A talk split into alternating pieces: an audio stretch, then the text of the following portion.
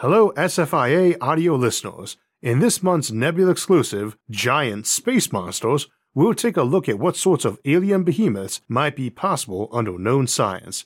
To hear it and every episode early and ad free, plus hours of bonus content, check out go.nebula.tv slash Isaac Arthur and use my code Isaac Arthur. This episode is sponsored by Audible. It is quite likely that before this century is out, we will be mining our moon and asteroids for resources. It is almost beyond conception how much resources they contain, and yet, they are but tiny motes of dust compared to what the galaxy offers. So today we'll be continuing our look at galactic domination. We started a few weeks back in Eternal Empire, and I mentioned there that we wanted to look at possible motivations for trying to take over a galaxy. The big ones that tend to come up in discussion for any empire, be it earthly or galactic, are a desire for empire for its own sake, to be king of the world, a desire for resources, or desire for defense from hostiles, which might include preemptive attacks. Today we'll be discussing that desire for resources, why someone might want or need a whole galaxy's worth of them, and how they might go about doing that.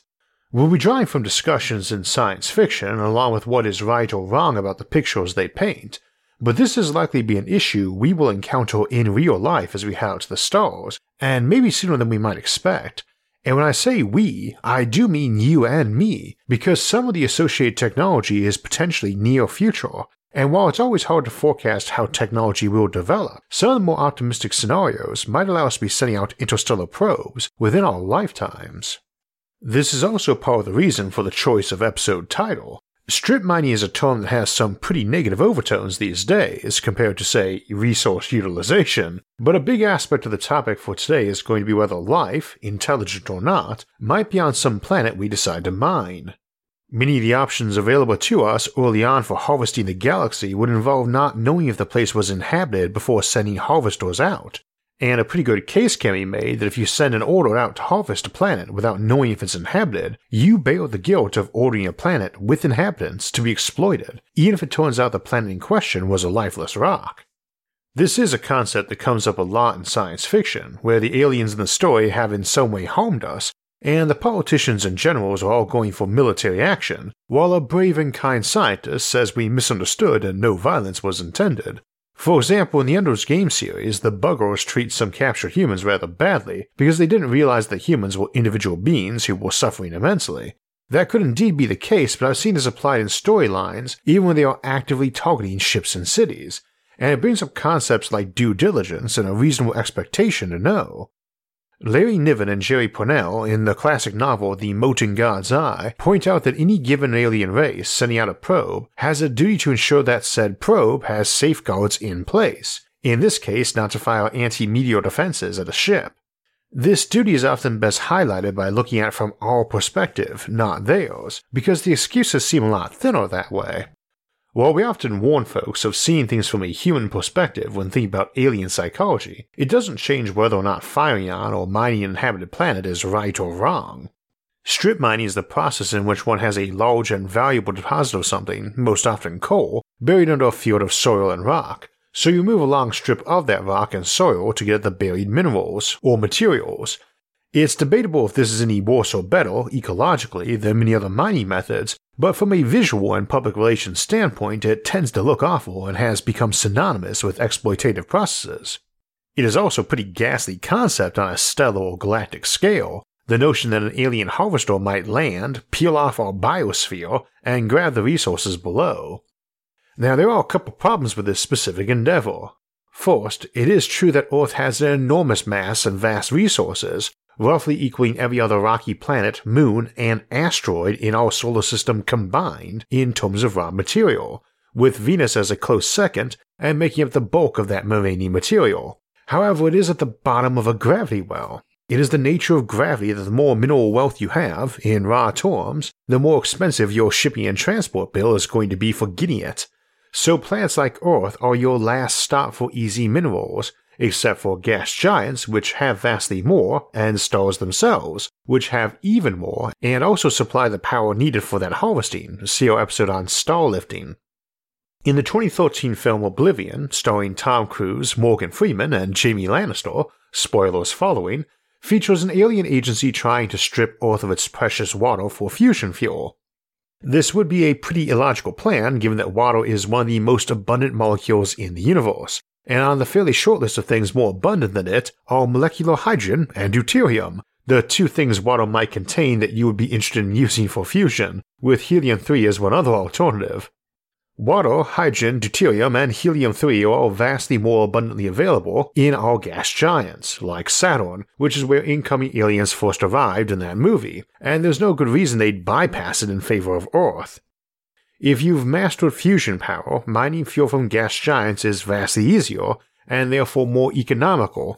See our Outward Bound series episodes on colonizing the various gas giants for discussion of that, like colonizing Neptune. We also see this in the 1996 film Independence Day, which is celebrating its 25th anniversary and which I remember being one of the first films that got me really thinking about scale of alien empires and threats. In there we meet a race of harvesters who take apart plants to fuel their massive mothership, nearly the size of a moon, but it's not clear why a ship even that big would need anything like a whole plant's raw materials to run on, nor that they had any interest in our biosphere, as is apparently the case with famous comic book planet eater Galactus, who apparently needs them for their life force. Uh, taking apart an entire inhabited planet because you want some raw materials seems not just villainous but lazy, wasteful, and stupid. We'll examine both notions more this weekend in our Sci Fi Sunday episode, Annoying Aliens. Anyway, Earth like planets certainly have resources, but it's much easier to access those resources from comets, asteroids, moons, and lesser planets without atmospheres or such deep gravity wells. They also have far less of those resources than the gas giants or stars, which again can supply energy for their own disassembly. See our episode Disassembling the Solar System for discussion of how we do that, as well as why we might want to. Earth is not worthless, not by any means, but it ought to be on the bottom end of the list for extraction from an economic perspective, and Earth makes up less than 1% of 1% of the metal resources of this solar system, and an even smaller fraction of things like hydrogen and helium. Even if every Earth mass planet in our galaxy had life, and you felt obliged to skip them all for that reason, you wouldn't be missing out on much, economically speaking. So a civilization has to be pretty ruthless to run mineral extraction on an inhabited world once they have interstellar travel, given that it is only a tiny sliver of available resources and comparatively inconvenient when you have a technology like fusion or starlifting.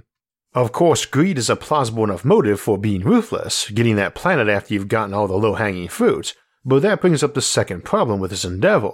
Namely, a biosphere is a lot more valuable than all the stuff beneath it, a given biosphere is fairly unique, we can assume, and contains untold billions of species, and you could probably make a ton of money just selling exotic pets, aquariums, or botanical samples from one. That's before we consider exotic molecules created in ecosystems, some of which can be used to make medicine or for other chemistry. So you're not really scraping out the dirty life forms to get the cash buried below, you're scraping off the cash to get to the fairly mundane and plentiful stuff below. We mine Earth because it's the only place we can mine right now, and virtually everything we build is for use here, so there's no added transport cost due to the gravity well.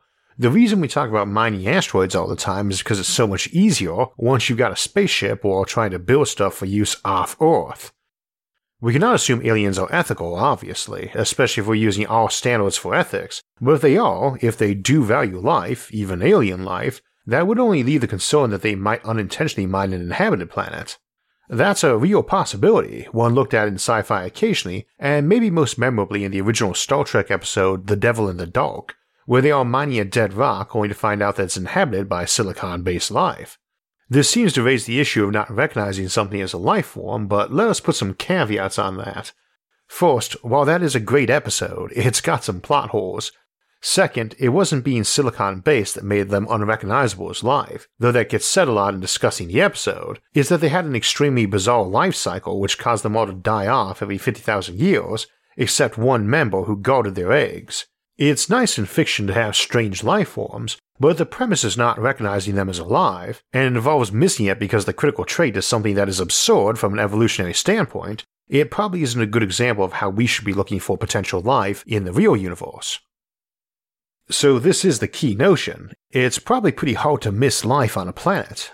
No species capable of designing and using spaceships should be able to look at Earth and think, oh, this probably is all random geological formations when looking at trees, buildings, and people. The Silicon life form, the Horta, in that Star Trek episode, are conveniently the only life form on a planet with no other ecology. They build nothing and then they mysteriously die off, leaving only eggs every so often. Every plausible model of evolution tells us that intelligence and complexity arise from ecological and evolutionary pressures, predator prey cycles, and so on, so it's just not very plausible you'd have highly intelligent life as the only life, and which left no trace except its eggs and the tunnels it made while meandering through the planet. No other life, no buildings, no monuments or art. In a case like that, yes, you have an excuse for your explorers not knowing it's inhabited planet, but again, it's an extreme stretch of plausibility. Of course, the alternatives are that you might be smart but your probes are not, you use stupid robots, or that you do see there's life there and you just don't care.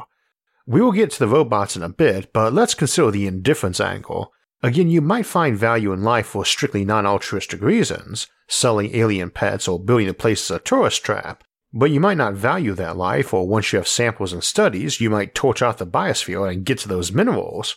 Your civilization, or hive mind, or monolithic planet brain, with Darwinian tendencies and xenocidal hobbies, might just not care there was life there.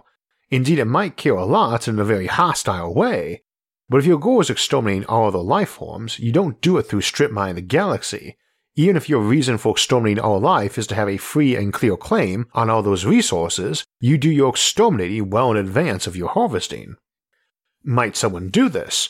Sure, killing folks off and taking their stuff is a pretty time honored approach to existence.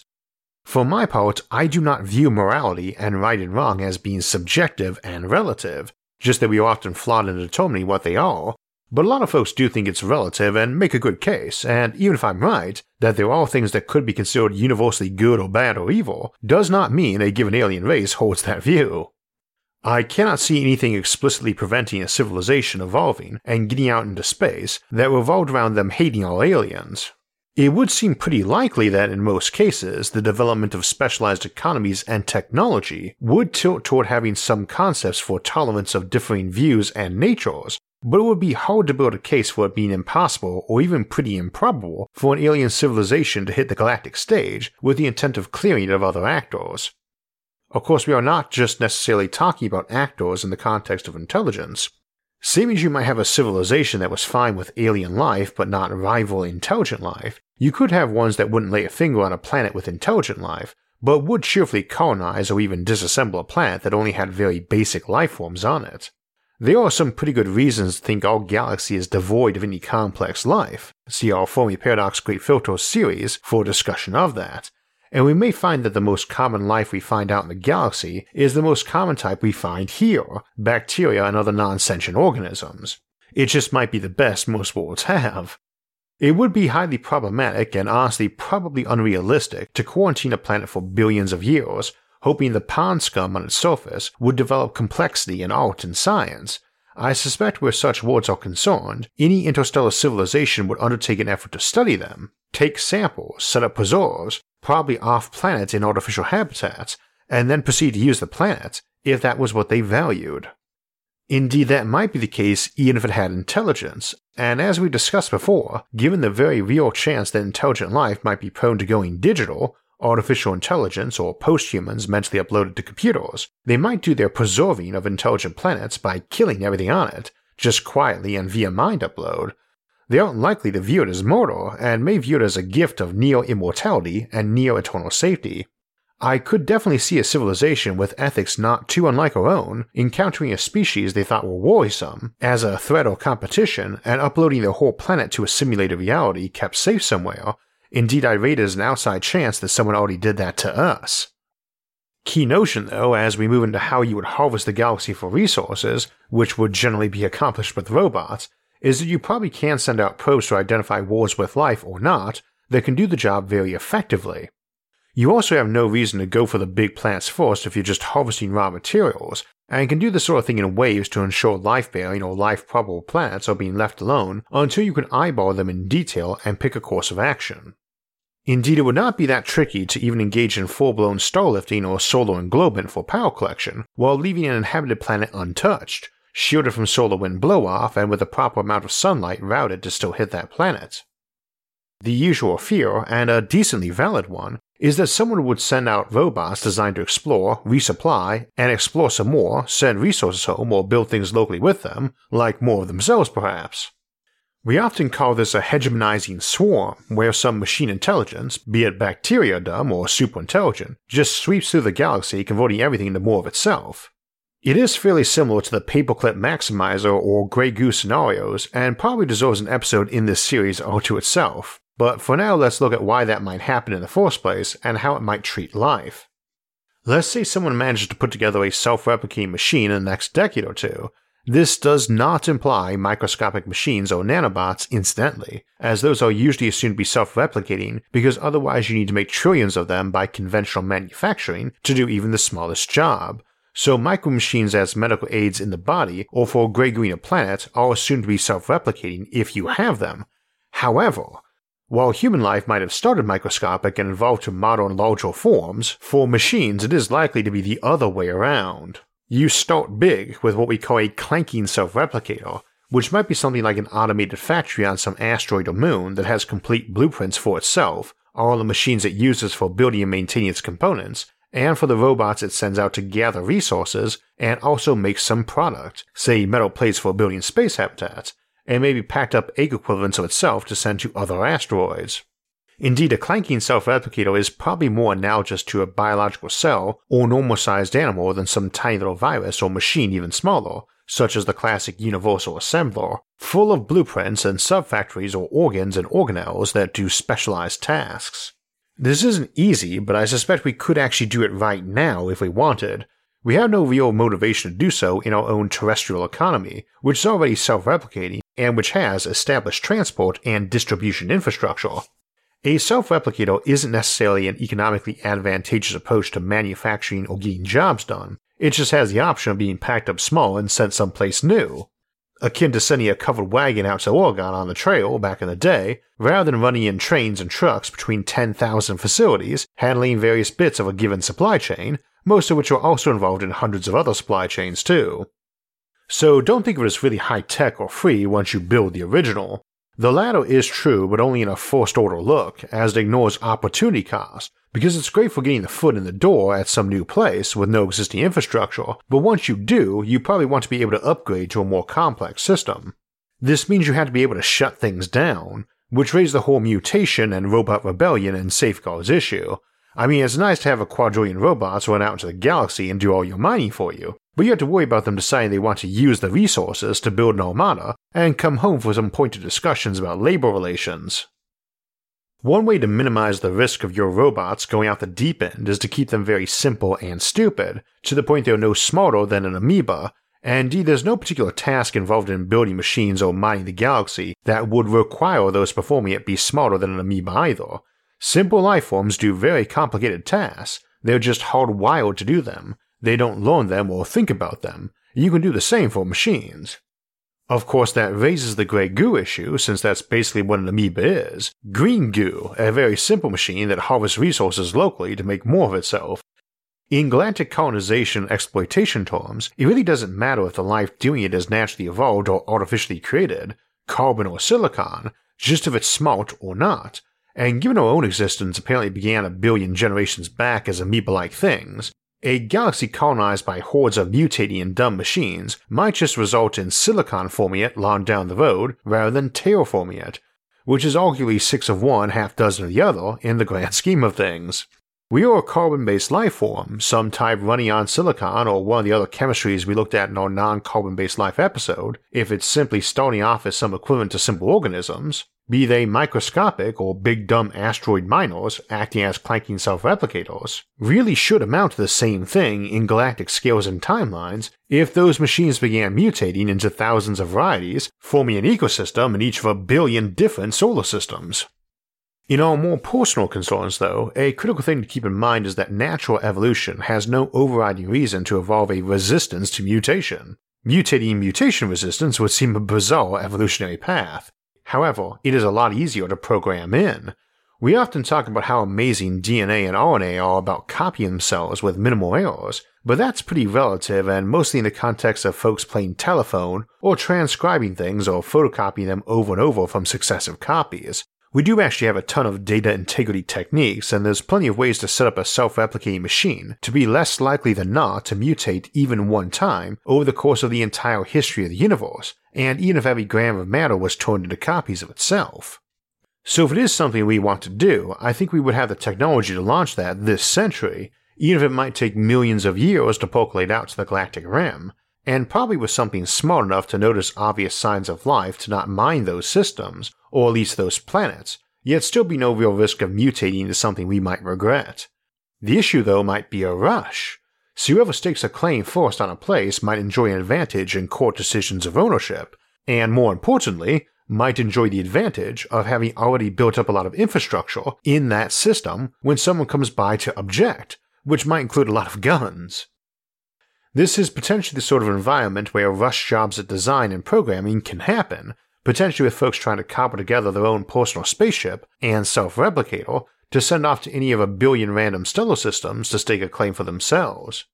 And now we get to why we might want to do this in a bit of an organized and deliberate fashion. Last time we suggested you might want to establish an empire simply to ensure none of your colonies were a threat to you and each other. They might, through malice or negligence, end up breeding or brewing up some galaxy ready fleets and technologies on some isolated system they inhabit far from watchful eyes. So you might want to harvest all those resources or get the process underway just to make sure they aren't lying around for others to grab and misuse. One upside, though, is that spaceships have to slow down to mine or colonize something, whereas a missile does not and thus anytime someone builds and sends an unauthorized colony ship or probe or miner, you can see its massive rocket flame or dry source, and you can send something much smaller and quicker that doesn't need to slow down and rendezvous with it, but can instead use its slowdown fuel to speed up even more and slam into it. So we also don't want to assume folks could be sending things out without anyone being able to stop them. However, the capability in physical terms doesn't mean they will, and I would have a hard time seeing any nations or international treaties agreeing to shoot down a ship that tried to leave the solar system without permission. Nobody is going to be up for a suicide pact, where some agency just gets to take whole asteroids apart in our system to manufacture a trillion robotic seed ships to claim every star in the galaxy for themselves. However, that's a lot different than trying to make laws that involve chasing down and shooting a starship. One is naked provocation, the other is a public relations disaster, but a ship sent by some seemingly benevolent and minor group to one star system could always get there, spawn copies, and proceed to launch those trillion seed ships from Alpha Centauri or Delta Pavonis instead. Now, we are phrasing this throughout the episode as a fairly unfriendly or unethical process. The title itself is pretty prejudicial, talking of galactic domination and strip mining, but what is likely to be the process in our own galaxy, and is this likely to happen? Yes, we are probably going to strip mine our galaxy, at least in terms of stripping down for resources.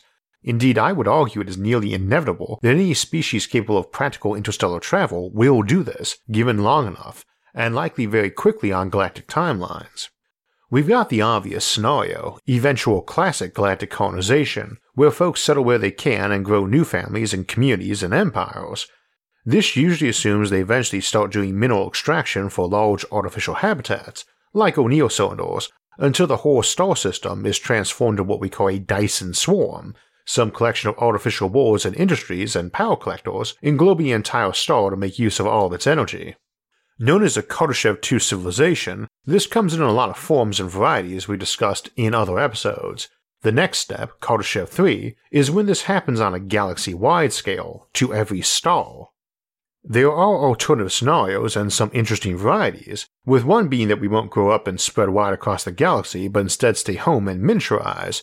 You don't need a galaxy's worth of resources if you stick to one planet or dive into virtual worlds of your own creation on computers. Or so goes the usual reasoning anyway. Unfortunately, this has some holes in it. First, if we're talking about a civilization going digital with uploaded artificial minds, that does not imply slow growth or maximum expansion. Indeed, it arguably encourages more. If you view the rest of the universe as only a source of energy and raw materials for building computer chips and source of power, then you're even more omnivorous, so to speak, since you can grow and exist at incredibly fast rates and with enormous density, and the universe and its laws are going to be on your side when it comes to colonization or harvesting resources, with things being tipped significantly more in your favor than it would be for a classic human population, your appetite is probably huge, eager to swallow up whole suns. Now, some folks would suggest digital civilizations can miniaturize, and indeed they likely would, but this is not a Fermi paradox solution, because miniaturization should not be assumed to be something you can constantly improve on, or necessarily improve on faster than you are growing. If you can cut the resources you need for an individual down by a half, but the time that improvement took to research and implement was the same as it took your population to quadruple, you are still needing more resources than before. Trying to use a single atom as a computer switch or like a neuron is pretty tricky, and I don't have a clue how you would go even lower, but that would just mean that if you only needed one atom to simulate the equivalent of one human neuron, and need 100 billion of those like we have, that a given human only needs 100 billion atoms to exist digitally, which is really tiny, enough that you could get the whole current human population on some chunk of matter less massive than a grain of sand. Problem is, it is still a finite thing, so if your population is doubling every generation, be that a couple decades or a couple millennia, and indeed it might be a couple nanoseconds for a digital civilization, you still use up an entire planet, every atom, in just 100 generations. That's exponential growth for you. Now, populations don't grow exponentially in real terms. They grow quickly like that, but in hiccups as the environment permits. They fill it up and hold there until a new improvement allows more growth. It is very easy to imagine a civilization curtailing its growth because it needed to. We've done this for most of our history, but there has to be some reason why you are. Otherwise, anyone who feels like it and has the resource to grow exponentially will do so. And the whole point of harvesting a galaxy is that as best as we can tell, the stuff is all sitting there unused and waiting for us. Except it's not really sitting there unused waiting for us. Patience is not a virtue in resource utilization. Some metal-rich asteroid we detect today has a decent chance of being shattered into hard to collect dust or falling to a planet or gravity well. You can extract metals from a star, but it's harder. Indeed, even black holes can be very useful to a civilization, but every minute that passes, more entropy builds up and the universe decays. Trying to tell folks that they have to let chunks of lifeless dead rock or burning globes of precious fuel sit around being wasted when they would like to use it for some productive end is hard especially when it isn't likely to be a strictly philosophical issue for abstract discussion. It will be real uses like raising a family or crafting artificial wonders, or supporting libraries and archives of knowledge and art, or powering research facilities trying to figure out how to beat entropy. The galaxy is full of valuable resources wasting away. To an advanced civilization, an untapped star isn't a pretty object, but rather a monstrosity akin to watching a campfire made of books and food. Since it can supply life, every moment it's wasting its fuel not doing so is life being burned away. Only in scenarios where they are not of value, either because you cannot practically make use of them or have some better source, can really be long lasting arguments against taking over the galaxy and utilizing all its resources. Otherwise, it only represents a temporary or local delay. If you decide not to grow or harvest, it does not matter unless each nation on each planet you have also decides to, and then every generation the issue comes back up again, and they must each decide to continue not growing or harvesting. Of course, I said planets there, and the assumption of plurality might be premature. One common objection to this is that folks, whether they live on a computer or in some nutrient tank or mansion with a headset on, would skip on space colonization in favor of staying at home in virtual utopias. This doesn't work either, though, because any virtual reality that could feel real enough to be universally appealing to potential space colonists so they stay home is also sophisticated enough that it's got smart machines that can pass for human in the VR settings, which takes way, way more complexity than programming a simple clanking self replicator to disassemble rocks and turn them into computer hardware, VR support equipment, and more copies of itself to be sent on spaceships to other systems. Honestly, very little sophistication is involved in interstellar travel or harvesting asteroids to smelt into raw materials. So everybody might dive into VR and also refuse to leave the solar system where light lag would interfere in syncing updates, but that does not imply they left the galaxy alone. Quite to the contrary, with no one interested in colonizing worlds and all of them sublimely convinced VR simulation is better, it still only takes one small group to adapt their technology to make harvester probes, and they ought to have the tech for that, before they can make virtual worlds so good they match reality in terms of environment or simulated characters for interaction. If you can program a virtual human to carry on a conversation or life in a sim, you can program one to follow a star chart, hunt for giant rocks, and run mineral extraction. The former is orders of magnitude harder than the latter, so you should be able to do the latter long before virtual utopias become universally addictive, if that is what happens. Which raises the question how much processing power do you need, and how much can you jam into a solar system? Well, the answer is that you can really start squeezing stuff down if you want to. You could cram the entire galaxy into a volume smaller than what would fit between us and the nearest star without it collapsing into being a black hole. We have a concept called a Matryoshka brain, which can be summarized as a simple but enormous computer with a star in its basement, able to virtually simulate entire galaxies with lots of processing power to spare, and you can upsize that to galactic terms. Ditto a Dyson swarm of conventional habitats, or even the granddaddy of artificial shellworld megaplanets, what we call the Birch planet, which is a single huge planet containing more living space on its surface than every single plausible habitable planet in the observable universe would have. See the Mega Earths episode for more discussion of that or colonizing black holes. Now, getting to galactic domination, as we discussed last time, it's very hard to run an empire galaxy wide when signals take thousands of years to move around, but we do have empires on Earth that have lasted a long while, with lag times of months between messages traveling from the capital to the provinces. A civilization does not need to send colonies to harvest the galaxy, they can just send out automated extractors to drag everything home, including colonies that got set up without their approval or current approval. They can drag it all into a tight core a handful of light years across for their resource storage, and probably keep the actual civilization those resources fuel packed in even tighter if they like. Suddenly, a galactic empire seems a lot more plausible. Probably the best way to set that up is to move early, send out automated harvesters as soon as the technology seems reliable. That way, even if some escape the net, there isn't all that much material for them to work with to threaten you, it all came home.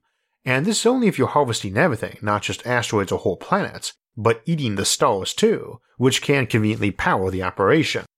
If you're only going for asteroids and rocky planets to bring home, you probably could squeeze all that material into something not much bigger than our solar system out to the Kuiper Belt without running risk of a black hole collapse, for communication lag times of less than a day. It's only when you start eating whole stars by the billions that month or year communication lag times become an issue.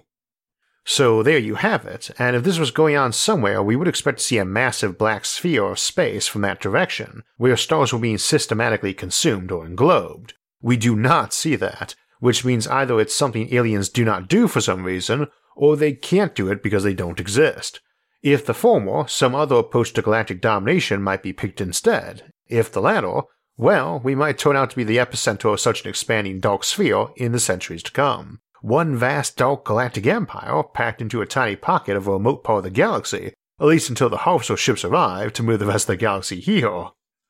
One aspect of resource exploitation around the galaxy, or other galactic construction programs, is that presumably, occasionally, you have to be engaging in projects that the local population might find less than welcome, like a hyperspace bypass, but someone has to let them know, and we see an example of that in the opening of Greg Bear's Nebula award winning novel, The Forge of God, which opens with humanity receiving an alien signal saying, I'm sorry, but there is bad news.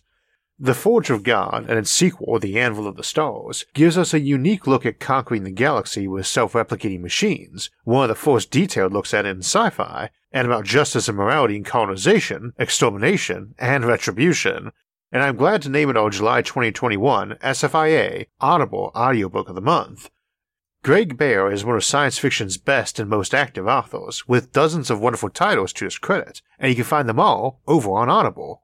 Audible has the largest collection of audiobooks out there. Indeed, it's so large you could hit the play button and still be listening to new titles a few centuries from now. And as an Audible member, you will get one credit every month good for any title in their entire premium selection. That means the latest bestseller, the buzziest new release, the hottest celebrity memoir, or that bucket list title you've been meaning to pick up. Those titles are yours to keep forever in your Audible library. You also get full access to their popular Plus catalog. It's filled with thousands and thousands of audiobooks, original entertainment, guided fitness and meditation, sleep tracks for better rest, and podcasts, including ad free versions of your favorite shows and exclusive series.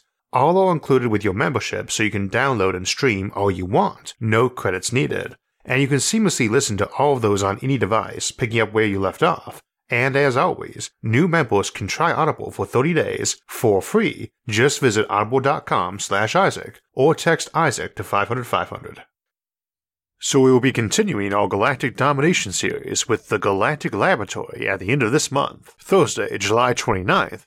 But before that, we also have our mid month Sci Fi Sunday episode, Annoying Aliens, this weekend on July 11th. Then next week, we will be discussing whether we should go to Mars now or return to the moon and establish a base there first. Then in two weeks, we will jump into the distant future, or maybe the not too distant future, to look at the end of Earth. We also have our end of the month live stream Q&A on Sunday, July 25th, and we'll be teaming up this month with Rudyard of What If Alt Hist for a collaboration episode looking at the geopolitics of space colonization. If you want to know us when those and other episodes come out, make sure to subscribe to the channel, and if you'd like to help support future episodes, you can donate to us on Patreon or on our website, isaacarthur.net, which I'll link in the episode description below, along with all of our various social media forums, where you can get updates and chat with others about the concepts in the episodes and many other futuristic ideas. You can also follow us on iTunes, SoundCloud, or Spotify to get our audio only versions of the show. Until next time, thanks for watching and have a great week.